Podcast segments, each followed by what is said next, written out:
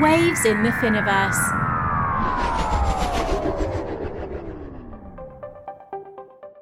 Within three to five years, I think um, this will be an asset class in many traditional firms. For those of you who are lazy, do not keep your coins on an exchange. You can be a crypto bro, it's fine, but just follow the rules and remember who are your clients and don't take advantage of your clients.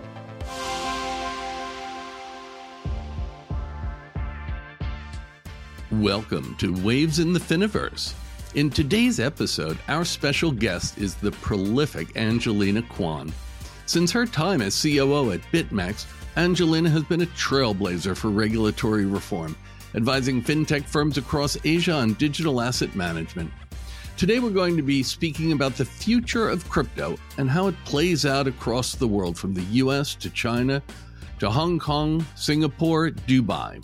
Plus, we'll give you insights into new regulatory announcements hot off the SFC press here in Hong Kong. Now, regulation is a great concept in principle, but when it falls down, it's the individuals who are left picking up the pieces. Angelina Kwan personally lost crypto in the fall of FTX, so we kicked off asking her personal and professional opinion on what went wrong. Angelina, I want to thank you for being on Waves in the Finiverse, and I'm going to take advantage of your background in digital assets and crypto and dive straight into the subject at hand. We're wanting to understand FTX and the implications for the longer term. So, if you can kind of take us back to that night, November of last year, when you first learned of FTX's collapse, tell us a little bit about your response to that. I was sitting in a taxi in New York City, and we were receiving the information via Bloomberg that FTX was in trouble, that Binance CZ was working with them to come up with a deal. And then we also then later received the information that the deal had collapsed. And because of it, there was a free fall in terms of token prices and a number of withdrawals that had commenced already or had already been in process even before the news came out of withdrawals from FTX. And the entire crypto market was stunned and people that I called to see if I can get additional information besides all the main news reporters were all just as equally stunned. Yeah. And I think my stunnedness was equally part of major discussions amongst all the different exchanges like what is the impact, what's going to happen, can we get our digital assets out of FTX? And a number of the smart traders did get their assets out, and a number of people did not get their assets out because it, soon after all of the news came out, they stopped sending out Bitcoin that had been stored at FTX. So it was a stunning reversal in fortunes. There was so much FUD, which is fear, uncertainty, and doubt uh, in the market. And I think it has been a watershed moment with FTX actually collapsing like this. Yeah, no, Angelina, I know a lot of people had their coins in currency wallet or in on exchange wallets versus in cold storage. A lot of people lost money. Were you impacted by the collapse of FTX? Unfortunately, I was impacted. I kept my little coins I had, and uh, they're gone. so, so you're one of the debtors in the queue, waiting eventually, potentially for. Well, that's one of the issues because the different tranches of investors are going in different, shall we say, in in different parts of a line, and right. that line is not a very clear line of who is in front and who is in back.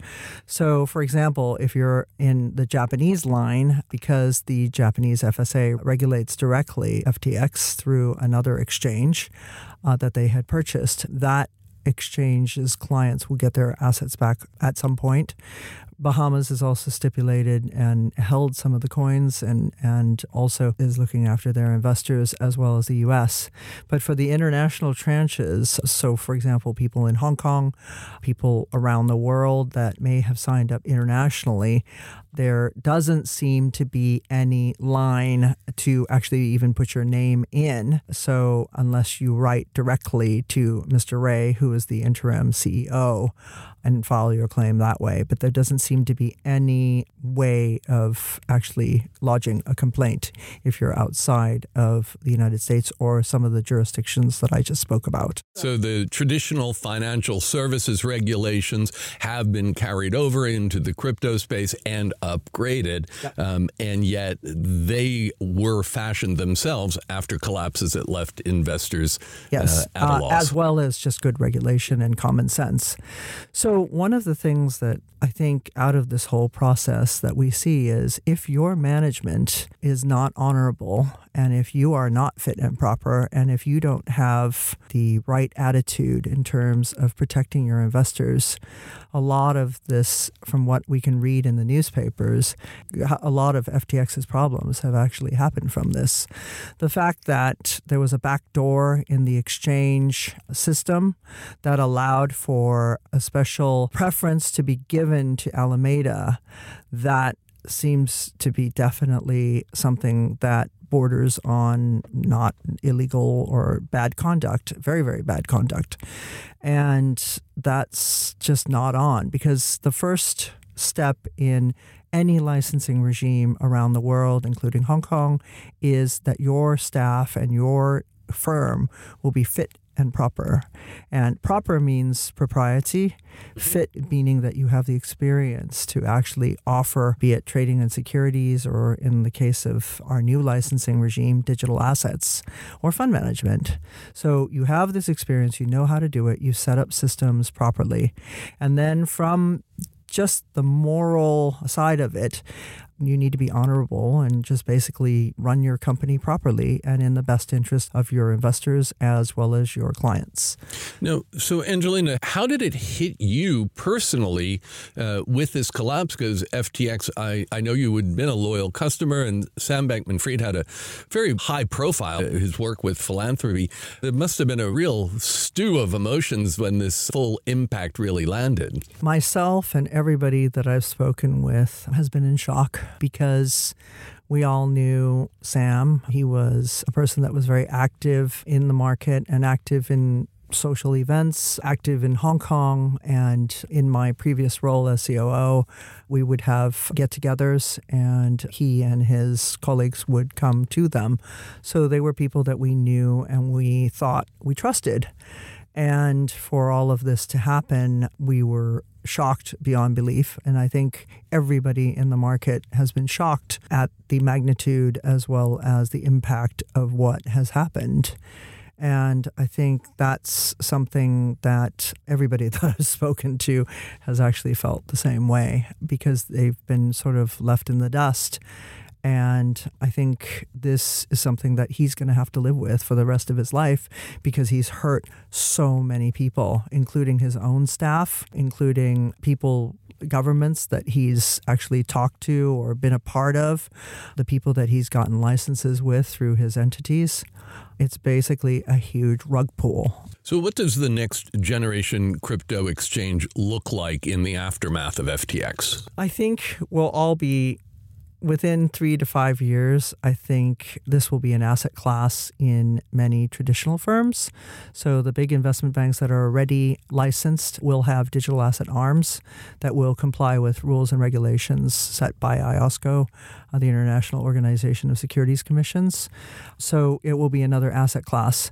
Those uh, virtual asset service providers that embrace doing and following rules will prosper because they will survive out of this. And those that do not will either be in the fringes or have problems and may not be able to survive. So you'll see a shakeout. And within three to five years, digital assets will be another asset class that people go, yeah, I wonder why there was so much discussion uh, about this. It's another asset class. And oh, I, I have my Bitcoin in so and so place and it's safe kept and I can take it out easily. Now, uh, you mentioned Bitcoin. Um, Bitcoin is actually a utility token that allows you to buy work on the Bitcoin blockchain. Right. At FTX, we had a large, they had a very large supply of FTT coins, which is their equivalent utility coin to do work on their blockchain. Will each of the exchanges then issue its own uh, utility token? And how has the collapse of FTT kind of shifted the view towards these utility tokens? I think what you're seeing now is a lot of investors in the space are now kicking themselves, and investors are now kicking the tires before they take coin from any specific exchange to see whether or not, okay, management what internal controls in place. Are these coins going to last? Will they still be around if I give them a couple million dollars as an investment? So I think you're going to see a ratcheting down of angel investors coming in and a lot more checking. The coins themselves, that is a way for them to finance growth.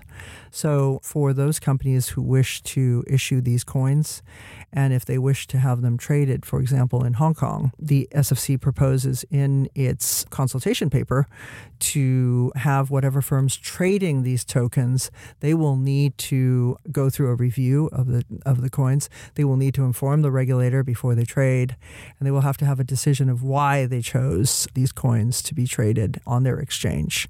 So there's a process now that the SFC has set out in the consultation paper that you can't just willy nilly put the FTT coin on or the CAT coin on. You have to have a reason. You have to show some kind of due diligence and so on and so forth. So I haven't gone through all of the 306 pages of the consultation paper, but basically. But at least the you, the exchange tokens or exchange coins are being reviewed and looked at there by the companies that wish to list them on their exchanges, and I'm sure the SFC will be looking at it because it's a part of the application process. Now, as a little bit of a public service announcement, just explain to people briefly about the concept of a cold wallet and the lessons learned at FTX about cold versus hot wallets.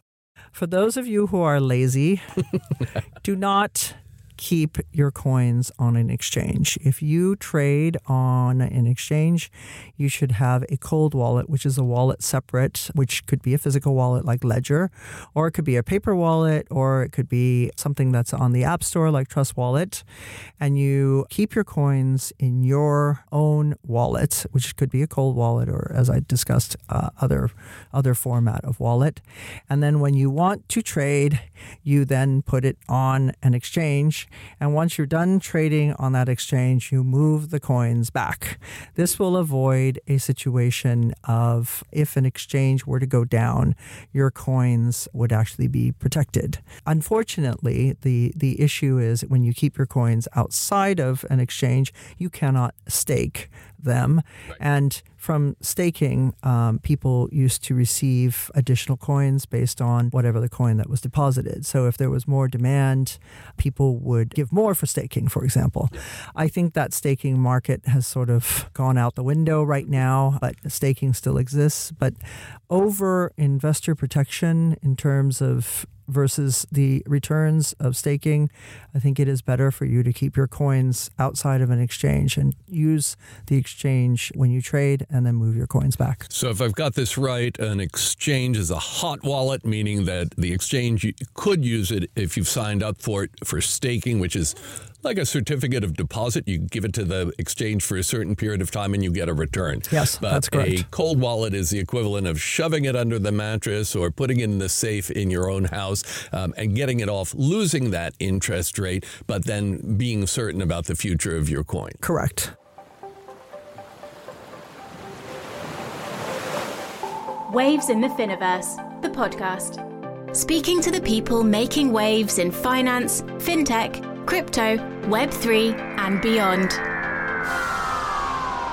Yeah, you mentioned um, when you were COO, that would have been at BitMEX. Um, Hong Kong seemed to have at that stage quite a number of exchanges here, and they've dwindled away or dissipated.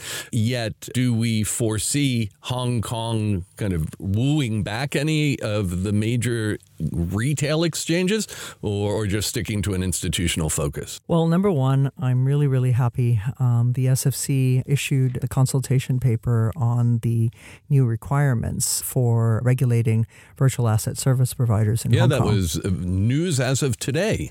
So, very, very great news. Hong Kong has actually issued this, and the regime is coming in place.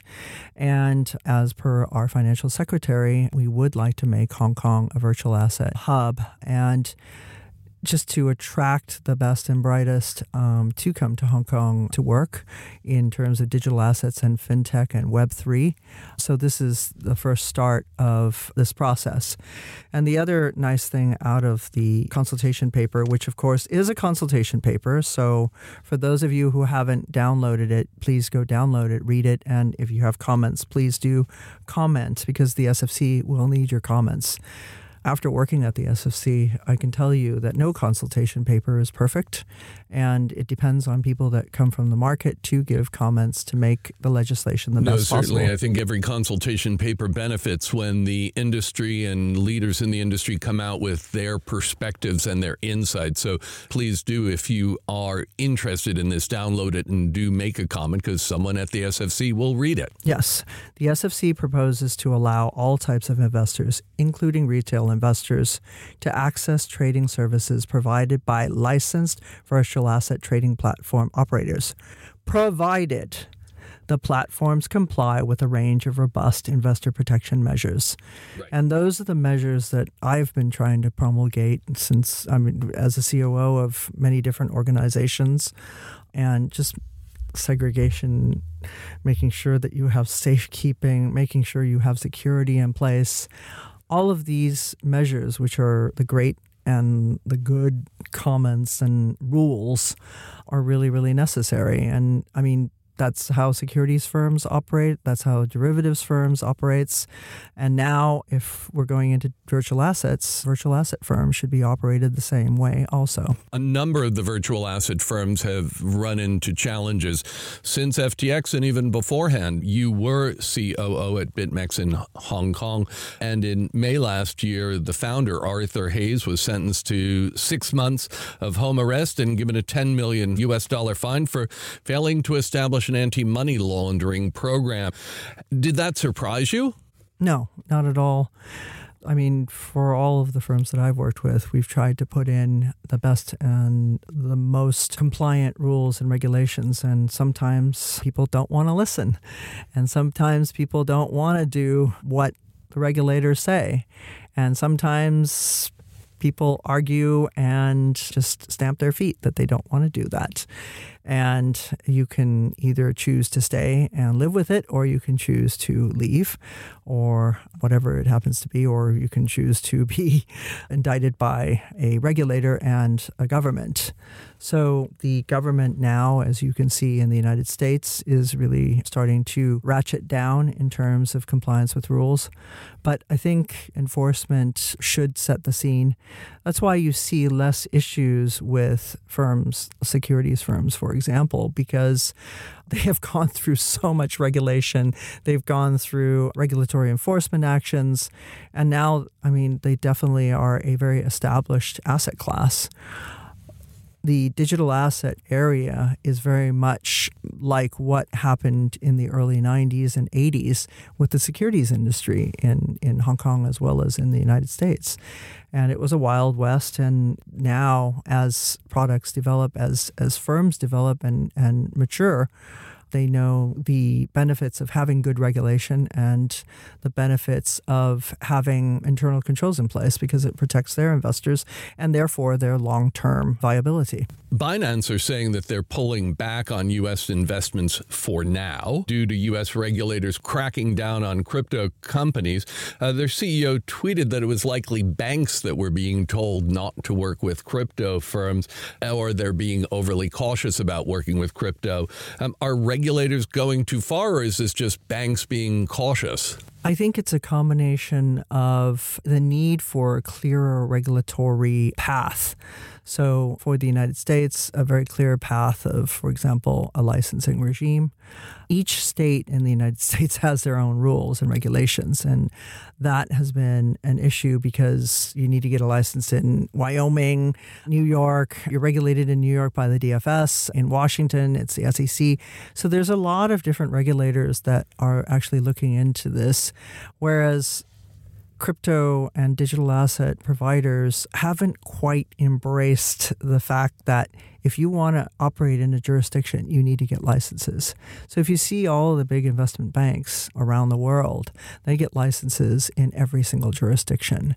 And that has not been the case for digital assets. It's because there were no clear rules, digital asset firms just sort of started where they were. They were encouraged to grow, and now they have to comply with the rules and regulations. So you're going to see some fallout. Some firms may close, some firms will get regulated, some firms will survive and be regulated and probably be the next generation of virtual asset service providers. So you see some of them already happening in the United States, the bigger ones, and you're going to see the same in Asia and in Europe too. Okay, let's talk about three crypto major cities Hong Kong, Singapore, Dubai. Mm-hmm. This is a global asset, yet it's being regulated in different ways in different countries. Where amongst those three markets do you see progress and highlights? What's the regulatory regime look like between those? Um, VARA Dubai has been the most recent out there, oh, and of course the SFC issuing their guidelines. But the uh, VARA through Dubai has implemented a full regime, and they've seen a number of providers go there and get licensed.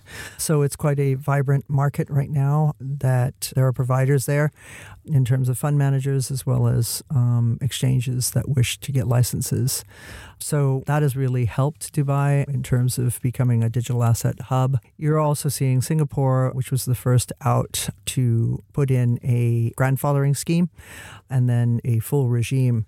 The issue is there were so many license applications that the MAS has had a lot of backlog in terms of approving them. So I know the team is definitely working on that right now. That has dampened some of the enthusiasm, but there's such a large group already there in Singapore that there is still opportunities and different products and services that are coming out of Singapore now. So it's still very, very exciting. Fantastic. Well, we're recording this here in Hong Kong, which is the only city in China that allows the trading of Bitcoin and other utility tokens across the border in Shenzhen and to the north. We have a national development goal of blockchain, a new NFT system, and really some of the world's fastest progress on central bank digital currency what are we, a test bed for China? Uh, why do we have one country and two systems when it comes to digital assets?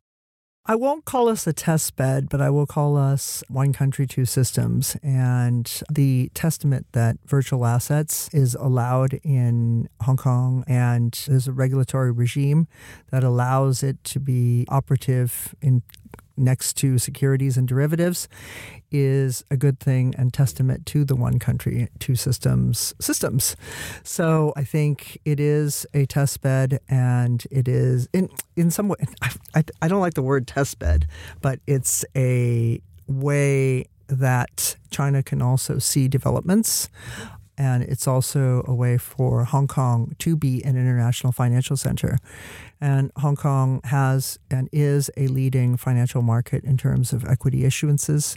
We've been a leader for many, many decades, and we will continue to be in virtual assets now. We were the first market to actually have our first ETFs, which were digital asset ETFs. So I think that's testament to one country, two systems and allowing Hong Kong to move towards being a virtual asset hub. Yeah, no, and uh, I loved one of the quotes. You once said that how different it would be if Lehman Brothers were Lehman Brothers and sisters. How different life would be if there were more women in decision making positions. What differences would we see?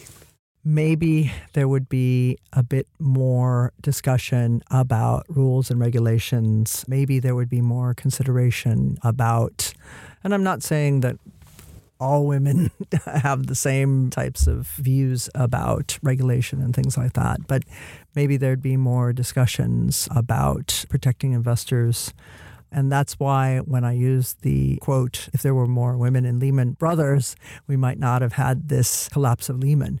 It's because with diversity comes discussion uh, because people are coming from different viewpoints. And if you have women and men working together, you will have a diversity of views and you will have more discussions.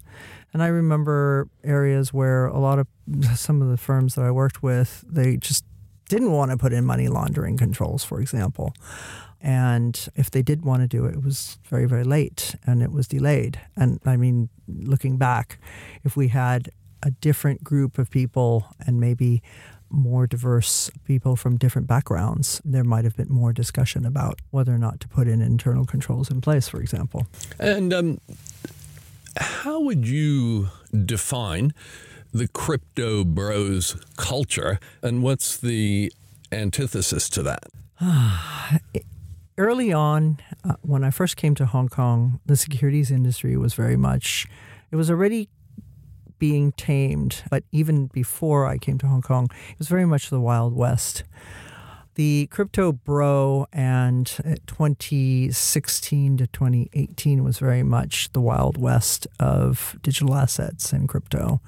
And from that was the ascendance of the crypto bros and a culture where, hey, we can do this we can do anything and there's no rules to fetter us and we really don't want to follow these rules. So we're going to do it. And partially that led to the growth of digital assets. Some survived, some did not.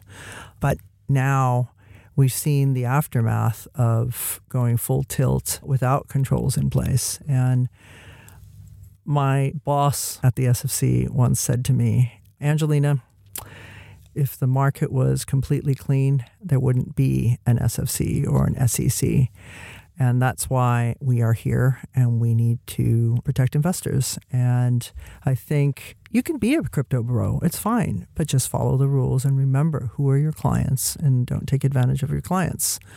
And the crypto bro culture is a fun culture. They party, they have a great time, but when it comes back to business, you need to do the right thing by your clients and do the right thing for the entire ecosystem. Tracks in the Finiverse. Angelina, we'd like to end this with a segment we call Tracks in the Finiverse. Um, and we want a song that would portray your energy, and we will use it to play our listeners out. If you could take one song with you into Finiverse, what would that be?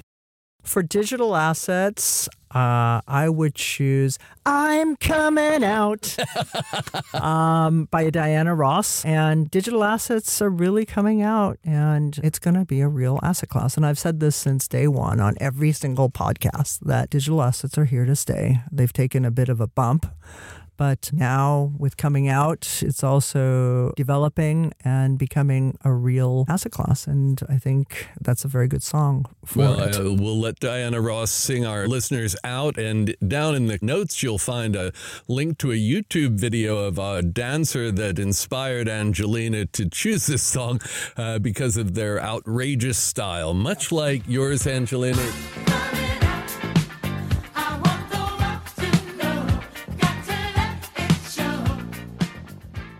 Angelina, it's great to have you on the podcast. Thank you so much. Thank you very much, Walter. It's so much fun to see you, and it's great to be here and keep it up in terms of the podcast. And don't give up on digital assets. Not uh, at Web all. three, it's only going to grow. We're all in a learning journey together. Yes. Fantastic. Thank you. Thank you so much. Cheers.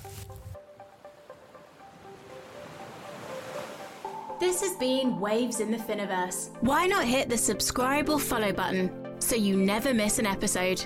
If you're listening on Apple Podcasts, then please leave us a review and a five star rating. Thanks for listening.